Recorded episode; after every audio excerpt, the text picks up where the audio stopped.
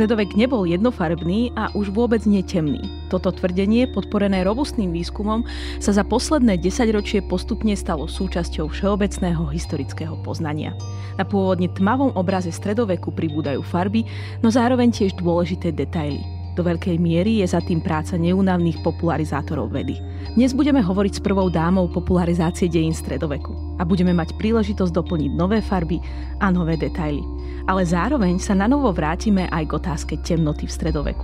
Neskrýva sa za čím ďalej tým farebnejším obrazom tohto obdobia našich dejín predsa len kus temnoty? Totiž budeme hovoriť o stredovekých ženách, ich postavení, ich životoch, ich príbehoch. O kráľovnách predovšetkým, ale tiež o mystičkách či ženách z poddanstva. Aké bolo postavenie žien v stredoveku? Ako boli dievčatá vychovávané? Aké boli stredoveké spoločenské očakávania a dalo sa týmto očakávaniam uniknúť? Mohli sa ženy vzdelávať? Ako prežívali ženy materstvo a manželstvo? Ako sa prejavovala rodičovská a partnerská láska? A naopak, ako a do akej miery bolo vo vzťahoch prítomné násilie? Špeciálnou a veľmi úzkou kategóriou stredovekých žien boli kráľovné a šlachtičné. Pozrieme sa preto bližšie na príbeh cisárovnej Barbory Celeskej, uhorskej a českej kráľovnej a máželky Žigmunda Luxemburského. Aký bol život kráľovnej? Do akej miery mohla participovať na moci svojho manžela? Či dokonca mohli kráľovné a mali priestor na určitú autonómiu? Barbara Celeská zažila vzostup, ale aj pád. Ako sa vyrovnala so svojím pádom a aký život čakal ženy na okraji ženy, ktoré stratili svoju predpokladanú spoločenskú funkciu? Moje meno je Agáta Šustová Drelová, som historička dejín 20. storočia a mojou dnešnou hostkou je historička, archivárka, dokumentaristka a popularizátorka dejín stredoveku Daniela Dvořáková z Historického ústavu Slovenskej akadémie vied. Daniela Dvořáková sa výskumne zameriava na neskorý stredovek, predovšetkým obdobie vlády Žigmunda Luxemburského. Publikovala desiatky oceňovaných štúdií a kníh vo viacerých jazykoch. Okrem iných tiež Rytier a jeho kráľ, čierna kráľovná Barbara Celiská pod vládou ženy, ale tiež človek a svet zvierat stredoveku. Najnovšie môžete veľmi čitateľný prehľad výsledkov jej dlhoročného výskumu nájsť na stránkach knihy rozhovorov Stopy stredoveku, ktorej spoluautormi sú Tomáš Gális a Denisa Gura Doričová a ktorá pred pár týždňami vyšla v Empress. Snáď veľa neprezradím, ak poviem, že kniha je nielen o príbehu stredoveku, ale aj o nesmierne zaujímavom životnom príbehu samotnej Daniely Dvořákovej.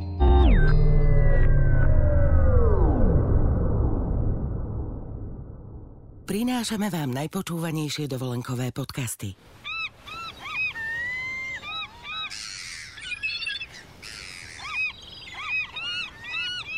Celú diskusiu čajok kradnúcich lepeňák slovenským turistom si môžete vypočuť na svojej dovolenke. Na dovolenka.zme.sk nájdete poznávacie aj pobytové zájazdy, z ktorých si pre seba vyberiete ten najlepší. dovolenka.zme.sk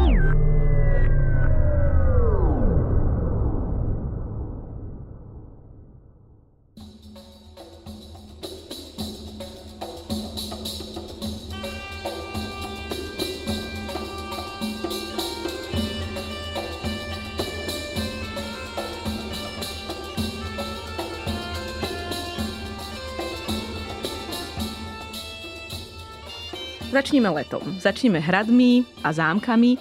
Venuješ sa výskumu, popularizácii histórie prostredníctvom kníh či dokumentárnych filmov, no zároveň si aj veľmi aktívna v osobnom stretávaní sa so svojimi čitateľmi, neraz v priestoroch historických hradov či zámkov. Mimochodom, jedna z tvojich kníh, ktorá sa venuje, práve stredovekým hradom na Slovensku, a mnohí z nás samozrejme strávia toto leto aj návštevami hradov, či už doma alebo v zahraničí. No ja sa spýtam, sú na týchto hradoch e, v expozíciách, ktoré tam budeme môcť vidieť, e, prítomné aj stredoveké ženy, sú viditeľné? Aká je, aká je tvoja skúsenosť? No moja skúsenosť je, že na tých hradoch sa so ženami stretávame najmä prostredníctvom povestí o hradoch. Mm, tak som vlastne aj prišla aj k tej Barbore Celskej, lebo o nej vznikla veľmi silná povesť a legenda ako Čiernej kráľovnej a tých je tých povestí takýchto je viacero, kde tie ženy vystupujú. Čo sa dotýka expozícií, um, oni tie hrady však máme vo veľkej časti v zrúcaninách, čiže tam veľmi tie expozície nie. Ale tie, tie povesti, to je to, čo ľudí vábi na tých hradoch. Uh, to je, to je proste atraktívne. Pritom tam sa skrýva za každým tým hradom obrovské množstvo príbehov ženských. Ja neviem, keď si zoberieme len taký červený kameň, málo kto vie, že niekoľko rokov bol pod vládou ženy, že, to, že ho proste vlastnila úplne v rozpore s dobovými zákonmi, v rozpore so zvykovým právom žena. Bola to opavská kňažná Jitka, veľmi mm, dôležitá osoba v živote kráľovnej Alžbety, ktorá ju podporovala finančne proste a, a ona jej za to zverila ten hrad, takže napríklad aj Budmerice, ktorých ja žijem, patrili do podpanstvo Červený kameň, takže my sme mali ženu, vládkyňu. Mm.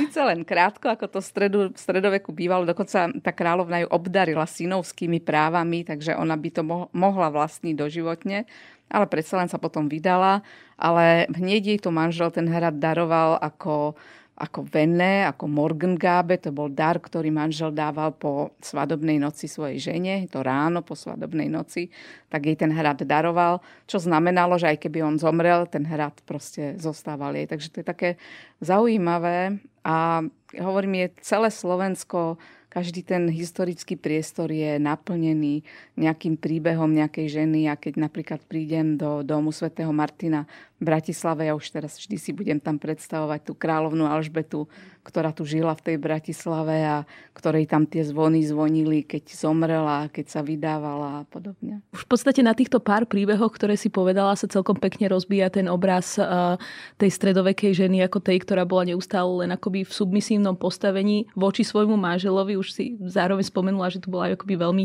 zaujímavý a taký akoby plnohodnotný aj manželský a do istej miery možno aj rovnocenný uh, manželský vzťah. K tomu uh, všetkému sa ešte dostaneme. Ale poďme ešte na začiatok e, toho, ako vlastne začína ten tvoj výskum, ako hľadáš e, stopy žien, e, do akej miery a vlastne v akých prameňoch nachádzaš záznamy o stredovekých ženách? Tak bohužiaľ v tých diplomatických prameňoch a v kronikách je toho, je toho menej, pretože stredovek, to si teda musíme povedať na rovinu, bol dobou mužov a tie ženy tam boli veľmi, veľmi potlačené. Takže teraz napríklad vychádza Vindekeho kronika stredoveka z 15. storočia a ak by sme tam hľadali zmienky o ženách, tak je tam väčšinou to, že manžel zavraždil tú svoju ženu z nejakého dôvodu. Niekedy úplne bezdôvodne, lebo mu prestala mu proste vyhovovať. Alebo je, sú tam také pôvabné všelijaké anekdoty a historky, ale ale málo, málo to je, Adam, 2% tej knihy, alebo 1%. Takže e, kde sa s nimi stretávame, je jeden úžasný prameň, ja som o ňom už veľakrát hovorila, kde v podstate sú ženy a muži rovnocení a to je archív a apoštolskej penitenciárie, kam to chodívame už niekoľko rokov, sme to minule rátali, už 10 rokov študovať s, s kolegynkou do Vatikánu. A to sú vlastne registre žiadosti, ktoré prednášali vlastne ľudia z celej Európy, ktorí žiadali e, od pápežskej stolice nejaké rozhrešenie alebo dispens alebo absolúciu, proste niečo.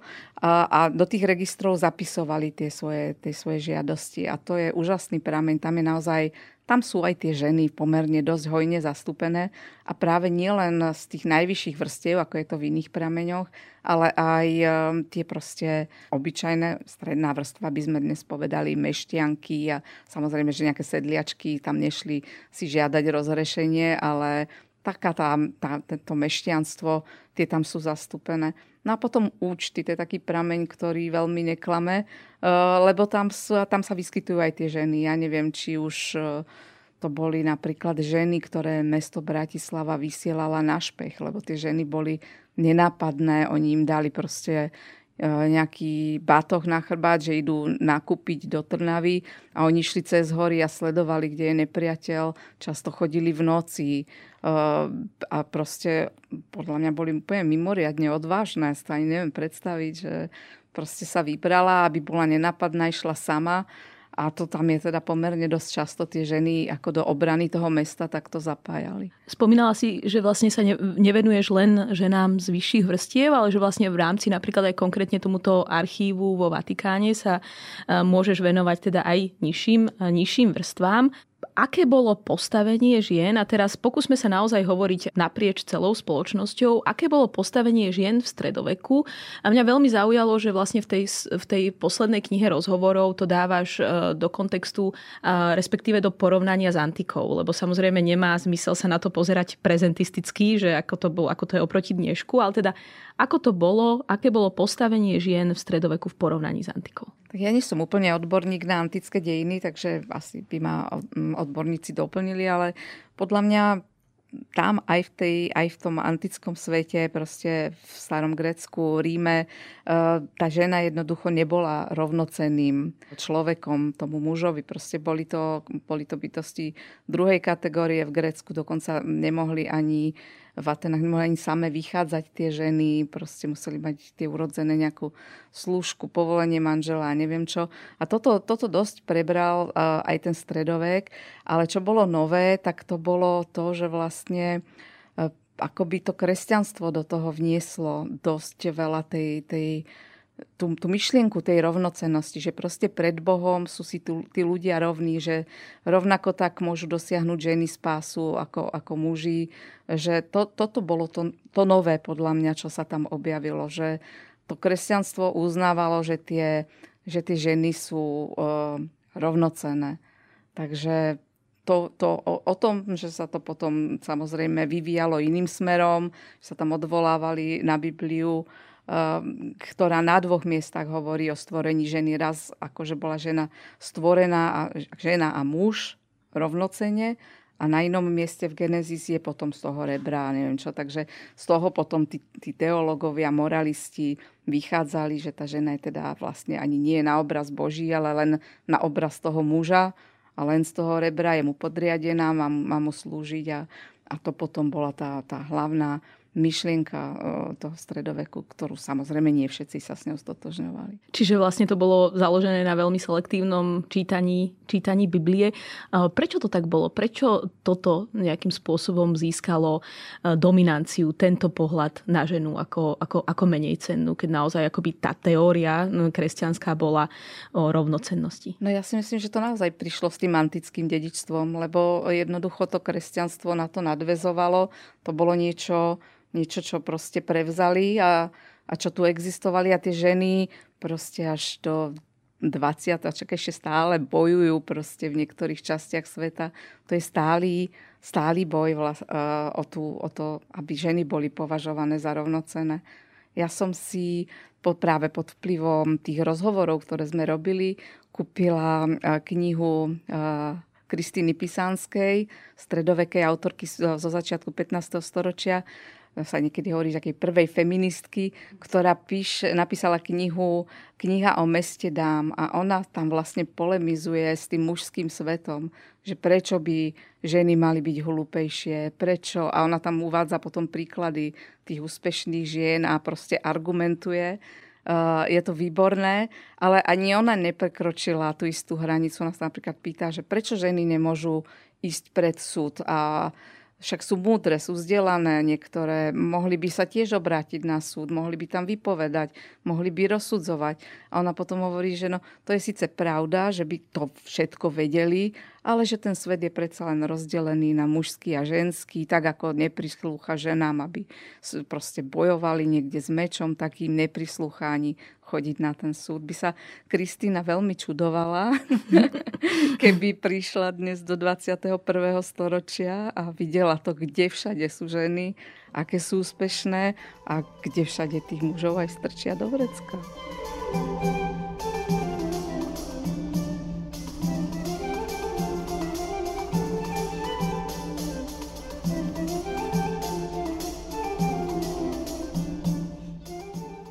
Ako vôbec mohla v stredoveku, alebo ako prišla Kristýna k takémuto vzdelaniu? Ako prišli ženy, dievčatá k vzdelaniu v stredoveku? No, e, väčšinou, ak mali mudrého, milujúceho a osvieteného otca. To, to boli tie najvzdelanejšie.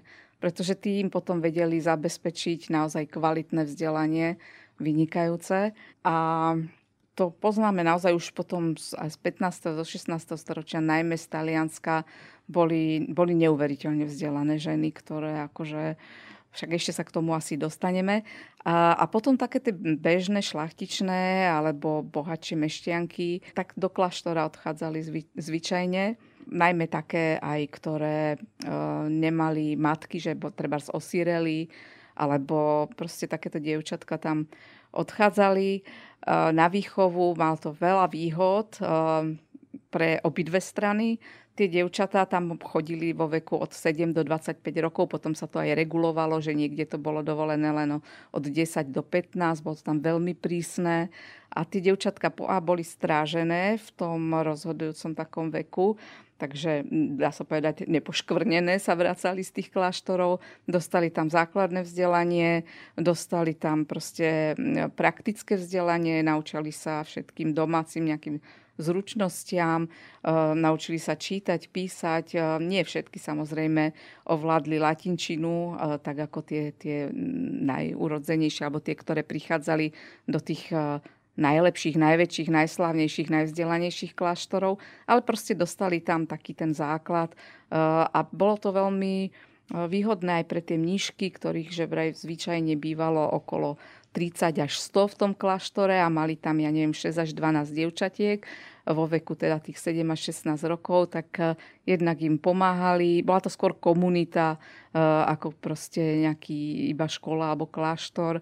Naučili proste, mm, oni tam eh, omladzovali ten kláštor, pomáhali im s tými prácami, ktoré tam boli.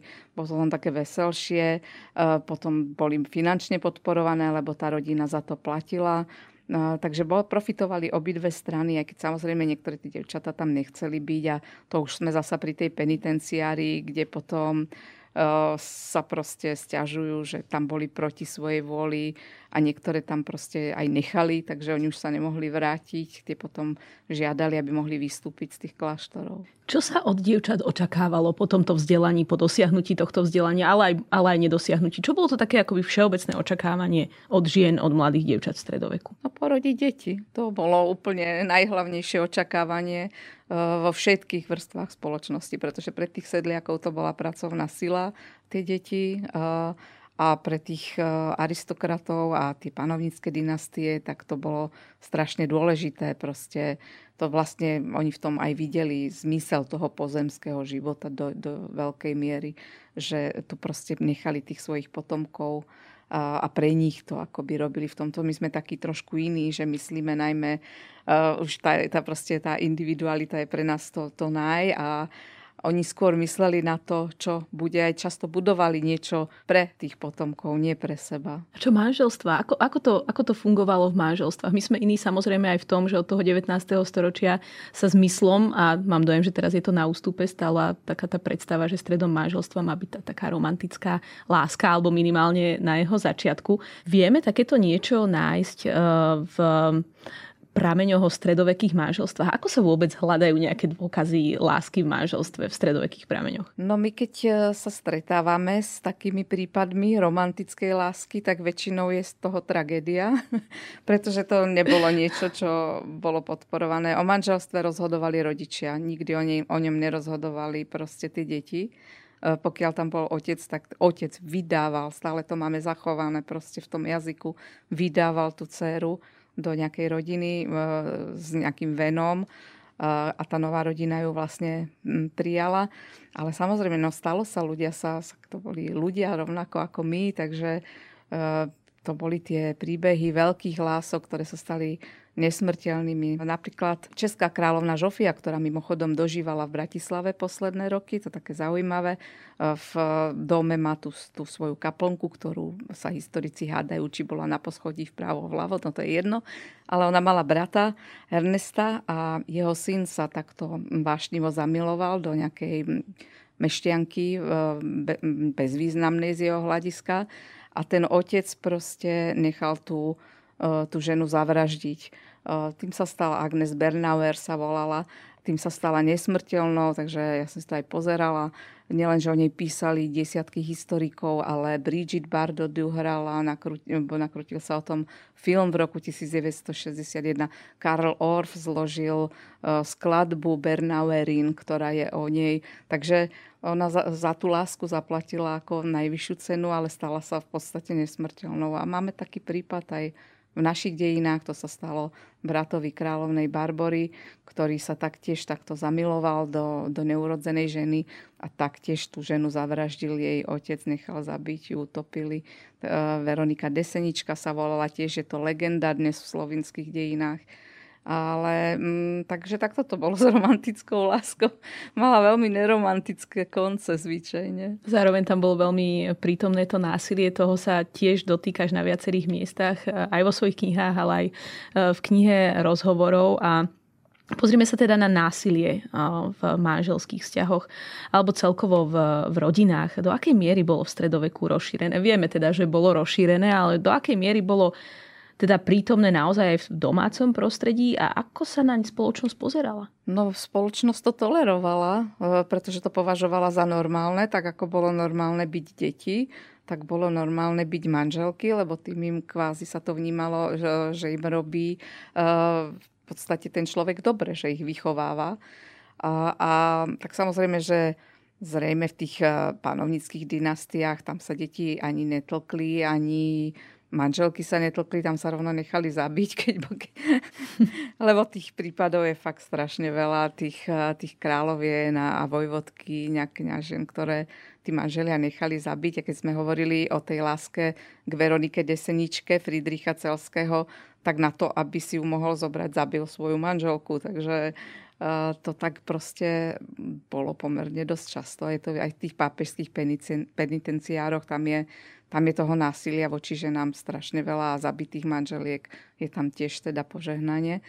A, a to násilie proste bolo uh, nielen teraz v tých registroch, hej, kde, kde to sú konkrétne prípady, konkrétne osudy, ale uh, napríklad uh, moji kolegovia moravskí vydali dejiny Brna, vynikajúce, také, to sú také dejiny mesta, kde je naozaj tá každodennosť a úžasne taký e, moderný prístup k tým dejinám mesta a tam oni uvádzajú konkrétne prípady a to je úplne človeku je až zle, keď to číta, že lebo za to jediný, kto, kto sa mohol zastať tej ženy, žiadny súd, žiadny nič, bola tá rodina jej pôvodná.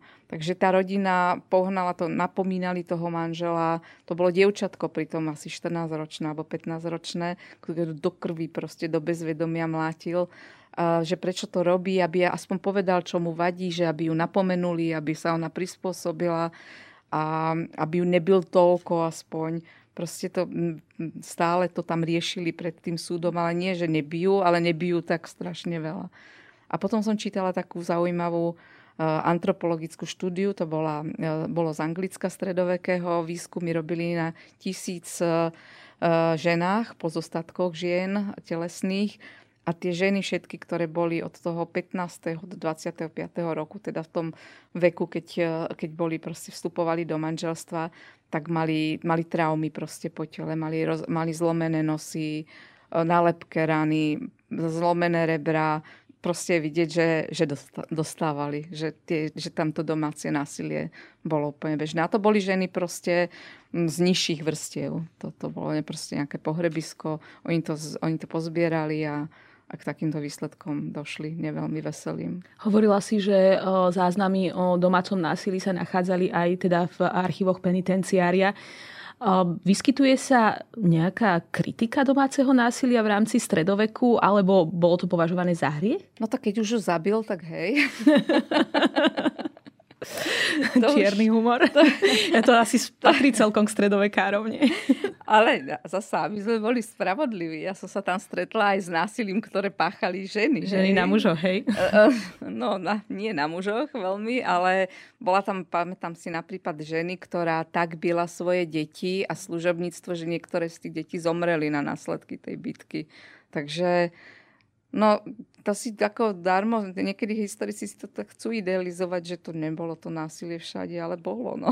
tak proste tie pramene o tom hovoria a bolo toho dosť. No, sa, tým nechcem povedať, že neboli ľudia citliví, milujúci, že aj tie manželstva sa mohli vyvinúť nakoniec do krásneho vzťahu, aj, aj sa vyvinuli mnohokrát, že tí ľudia proste spolu žili dobre.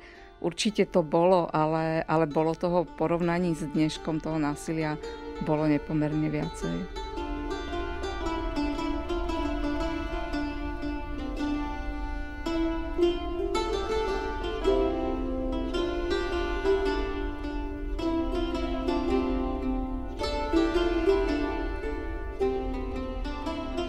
Trochu už odpovedá na moju ďalšiu otázku, pretože vlastne, ak si to zhrnieme, ak aj teda postupne upúšťame od tej predstavy o stredoveku ako o temnom období, pretože ako si sama spomenula opakovania aj vo svojich dielach, je to vlastne renesančný konštrukt a u nás bol samozrejme potom opakovaný ešte o stovky rokov neskôr v rámci tej marxisticko-leninskej historiografie. Avšak keď sa naozaj na to pozeráme z pohľadu žien a keď tam zahrnieme teda nielen šlachtičné a kráľovné, ale naozaj aj tie najnižšie vrstvy, tak eh, nedá sa predsa len vnímať ako eh, to, ten stredovek žien ako niečo tmavší ako ten stredovek mužov, alebo možno, možno to ani nie nevyhnutne ako si teda spomenula, treba deliť na mužov a ženy, ale teda na tých akoby tie násilné tvory a, a nenásilné tvory uh, v, tom, v tom celom, že či teda ten stredovek naozaj nebol temným obdobím pre ľudí, ktorí, ktorí nevládli násilím a fyzickou silou.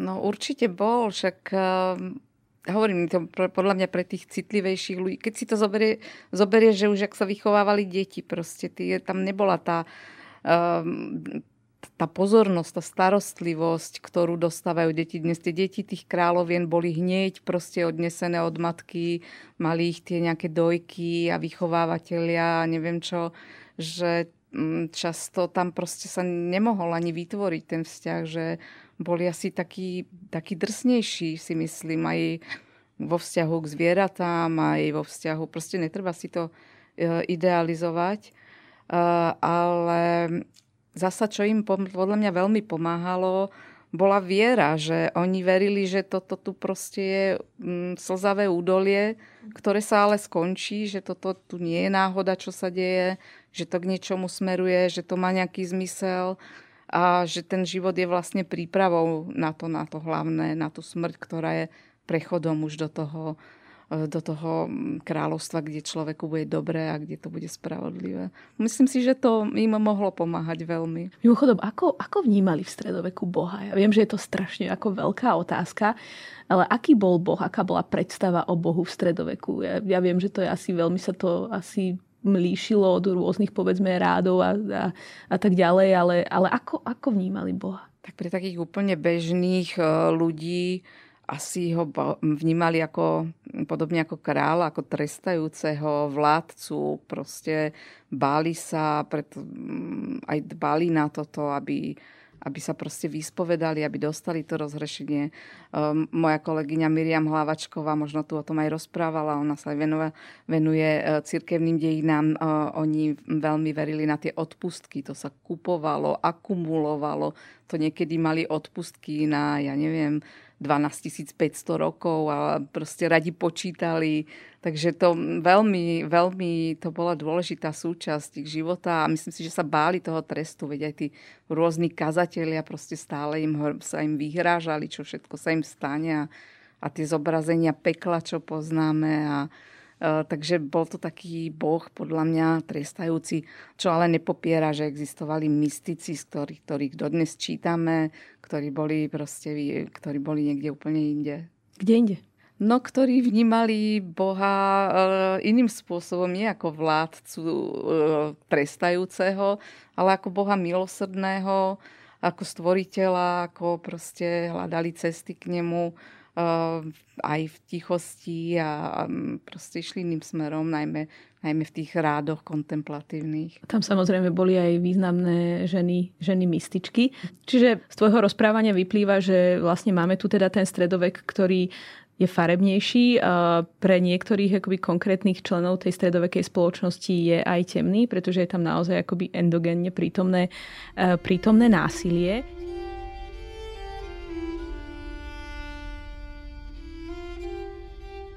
Teraz sa do toho ponorme ešte hlbšie cez veľmi akoby konkrétny a komplexný príbeh. Súčasťou toho tvojho odkrývania stôp, um, stôp stredoveku, stôp dávnej uh, minulosti je odkrývanie tých akoby dobových nánosov, či už súčasných alebo nedávnych, ale teda aj nánosov, ktoré vznikali bezprostredne, či už počas života alebo následne po smrti tých konkrétnych postáv. Často ide o odstraňovanie ohováračských kampaní. V tej jednej zo svojich kníh eh, Čierna kráľovna o Barbore Celskej, manželke českého a neskôr uhorského kráľa a rímskeho cisára Žigmunda Luxemburského, eh, meníš pôvodne veľmi negatívny pohľad eh, na, na túto kráľovnu. Mimochodom samotný Žigmund Luxemburský aj z toho bolo nevyhnutné odstrániť takýto nános, ale mňa teraz zaujíma Barbora. Čo bol pre teba taký akoby prvý prameň alebo prvý impuls, keď si si uvedomila, že akoby toto, ten, toto negatívne vnímanie tejto kráľovnej úplne nesedí? No, tým, že som spracovávala uh, jej život, tak uh, sa mi začala javiť úplne iným, iným spôsobom, ako bola tá legenda. Lebo ja ešte v knihe Rytiera jeho král som o nej písala ako vyslovene negatívnej postave. Tú kapitolu by som potrebovala odtiaľ odstrániť. Nevernej manželke. Proste všetky tie kliše, ktoré v tej historickej literatúre uh, kolovali, tak som to tam tak aj napísala. No ale tým, že som sa jej venovala a proste ja som čítala aj správy rôznych vyslancov a, a rôzne ne, také osobnejšie tie pramene, tak sa mi začala javiť e, trochu inak.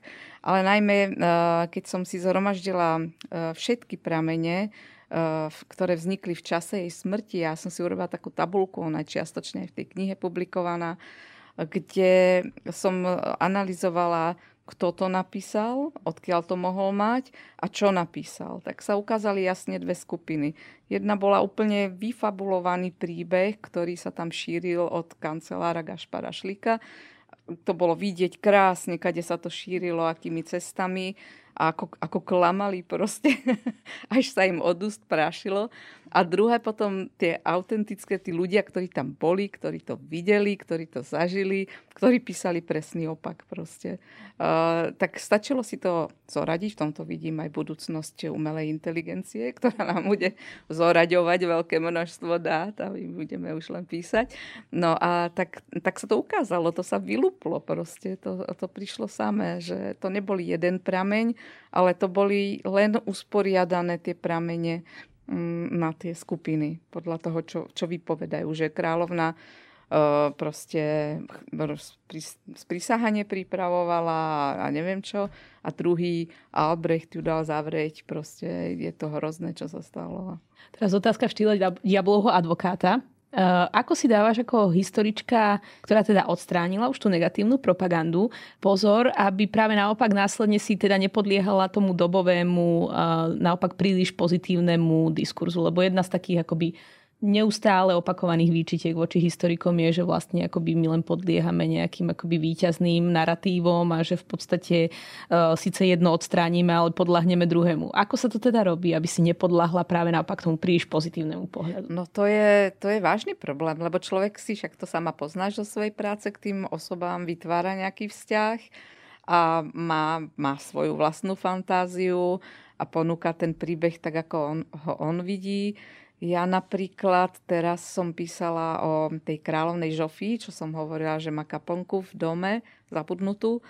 A ju proste jedna česká historička úplne proste vyfabulovala príbeh, lebo jej bola tak sympatická tá kráľovná, že ona vytvorila úplne nereálnu postavu, v ktorej Žigmund bol proste diabol, ktorý tu zničil jej pamiatku, nepostavil jej kaponku, nebolo zádušie za ňu, všetko, čo si želala, všetko rozkradol.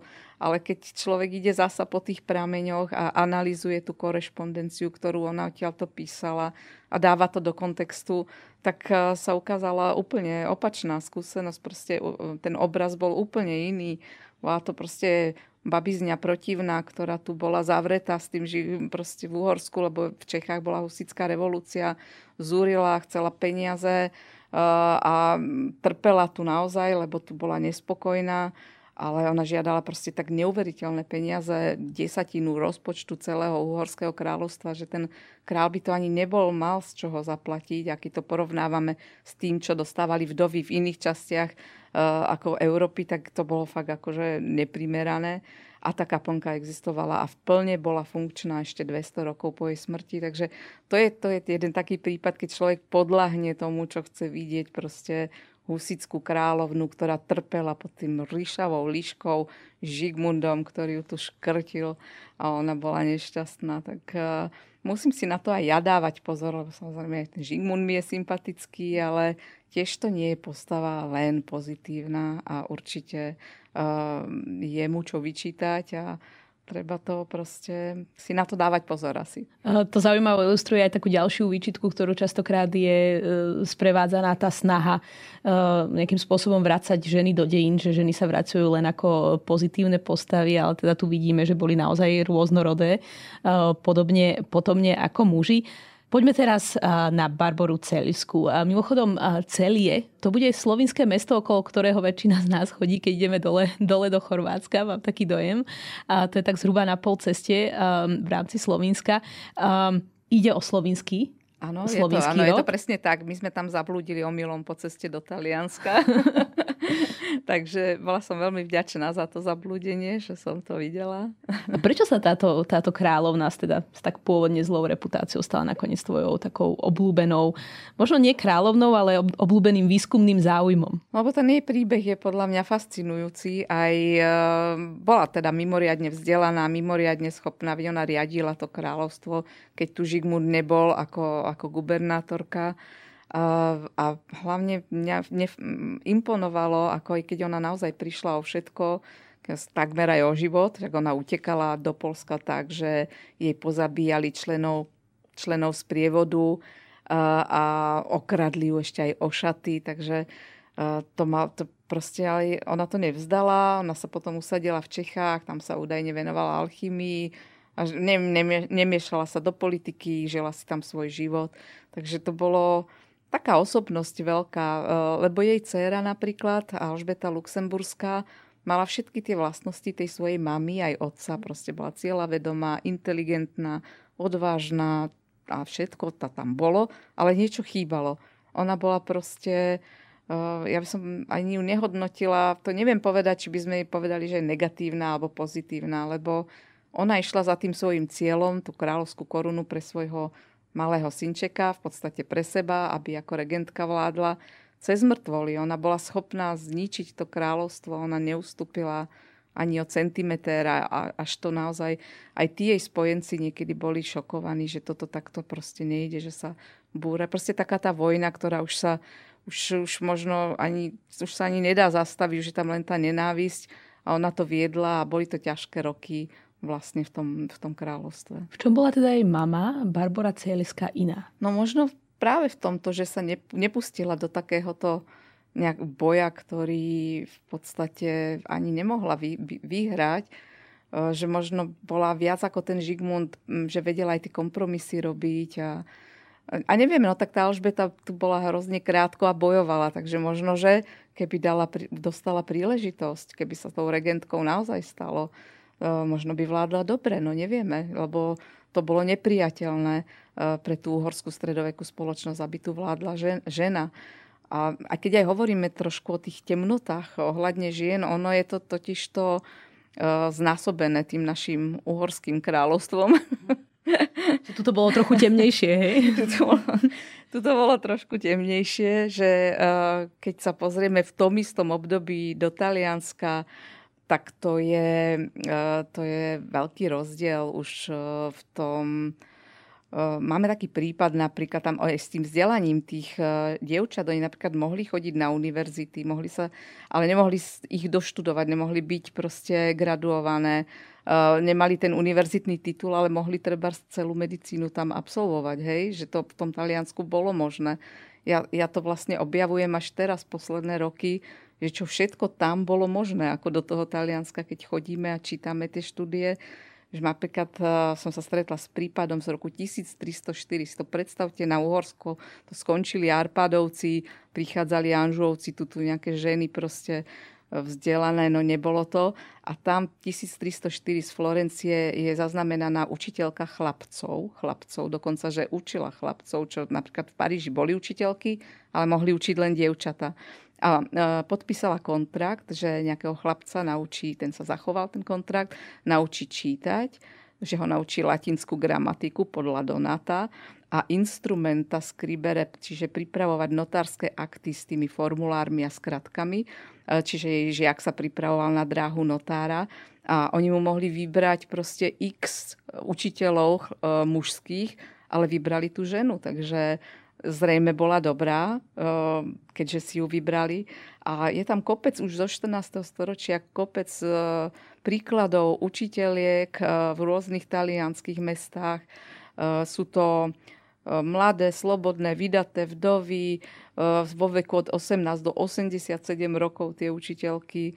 A tie daňové priznania, ktoré sa zachovali z niektorých talianských miest, ukazujú, že zarábali pomerne málo, ale jednoducho boli, uh, učili, takže museli ovládnuť tú, tú latinčinu. To teraz, keď som si čítala tú Kristínu Písánsku a predstavila som si, že by som si ju mala čítať v latinčine, tak hoci za celý život s latinčinou pracujem, tak by mi to teda robilo dosť veľký problém a tie ženy proste čítali v tej latinčine, takže klobúk dole pred nimi.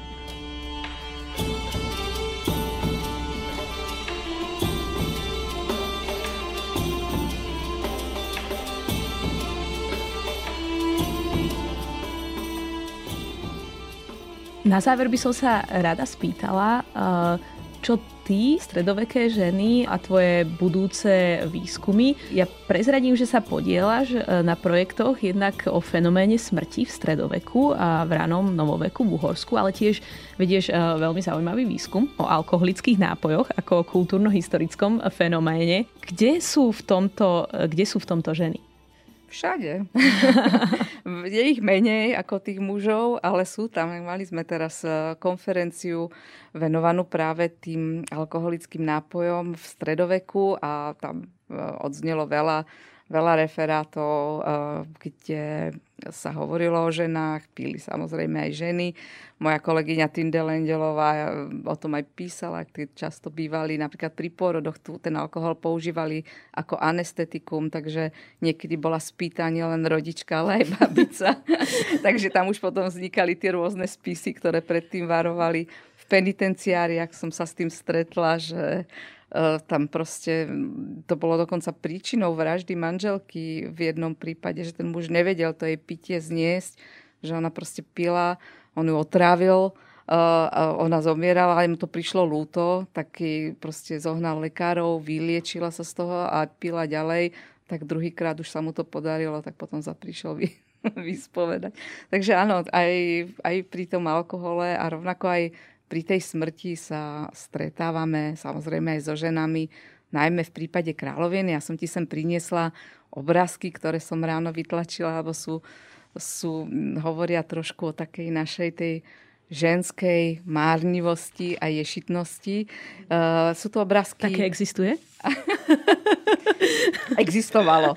V 16. storočí, ktorého, kedy vznik, ide o náhrobky, ide o, o monumenty proste pohrebné, to, nádherné zo 16. storočia. Na to tá prvom je Ludovit XII, francúzsky panovnícky pár a Anna Bretaňská, ktorí na tom náhrobku proste hore sú v plnom majestáte, krásni, mladí a dole sú proste mŕtví, starí, s jazvami od, eh, je vidieť proste na tom kráľovi normálne štychy, ak ich balzamovali, ak im vyberali vnútornosti, no sú ohyzdní. A podobný náhrobok potom urobil uh, jeden umelec Girolamo della Robia aj pre francúzsku kráľovnú Katarínu, Katarínu Medici, kde tak sa to zachovalo, ten jeho návrh, kde je taktiež proste stará, mŕtva, zošuverená, veď to vidíš, ale Katarína Medici teda s týmto nebola stotožnená, to považovala za nemožné. Namiesto toho si nechala vyhotoviť náhrobok od iného umelca, kde krásna, mladá leží na manželskom lôžku po boku svojho manžela. Sú to teda uh, sú to pohrebné monumenty z kráľovského pohrebiska francúzského v Saint-Denis. Takže ona ani po smrti nechcela, nechcela byť zobrazená, nepekná, mŕtva, proste stará, zošuverená, chcela byť mŕtva, krásna.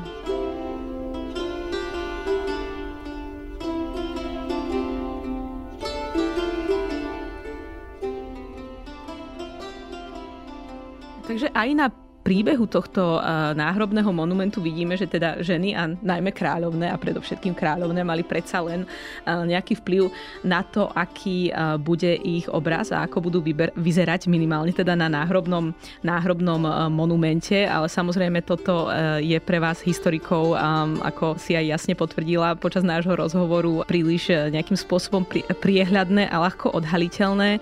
Ten príbeh žien v stredoveku je komplexný, je v ňom prítomné násilie, e, je v ňom prítomná určitá nerovnosť, ktorá čiste teoreticky teda e, nemala úplne existovať, ale prakticky stredovek mnohom nadviazal na predošlé obdobia, e, v ktorom tá nerovnosť bola prítomná veľmi jasne. A následne teda je naozaj aj v prípade stredoveku sa potvrdzuje, že akákoľvek um, uh, snaha dostať sa mimo týchto očakávaní si vždy vyžadovala, vyžadovala veľkú, uh, veľkú námahu uh, zo strany teda konkrétnych žien a máme tu naozaj veľmi zaujímavý príbeh práve Barbory Celskej a tiež zaujímavý príbeh jej, jej cery Alžbety. Ten príbeh žien v stredoveku je zaujímavý, je komplexný, v každom prípade nie je, nie je čiernobiely.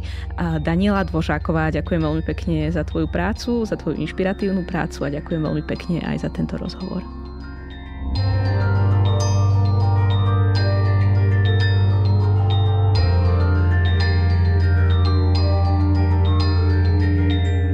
Počúvali ste Dejiny, týždenný podcast denníka Sme a historickej reví, ktorý vychádza vždy v nedeľu. Nájdete ho vo vašej obľúbenej podcastovej aplikácii alebo na sme.sk lomka dejiny. Ak sa vám podcast páči, môžete ho v podcastovej aplikácii ohodnotiť, pomôžete nám ho tak dostať k viac poslucháčom a poslucháčkam. Ak nám chcete zanechať odkaz, napíšte nám na mail na dejiny sme.sk alebo sa pridajte do podcastového klubu denníka Sme na Facebooku. Som Agáta Šustová-Drelová a na tejto epizóde sa spolu podielal aj Viktor Hlavatovič.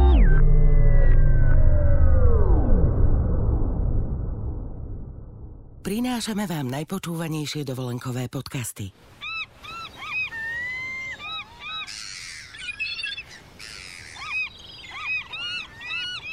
Celú diskusiu čajok kradnúcich lepeňák slovenským turistom si môžete vypočuť na svojej dovolenke. Na dovolenka.zme.sk nájdete poznávacie aj pobytové zájazdy, z ktorých si pre seba vyberiete ten najlepší. dovolenka.zme.sk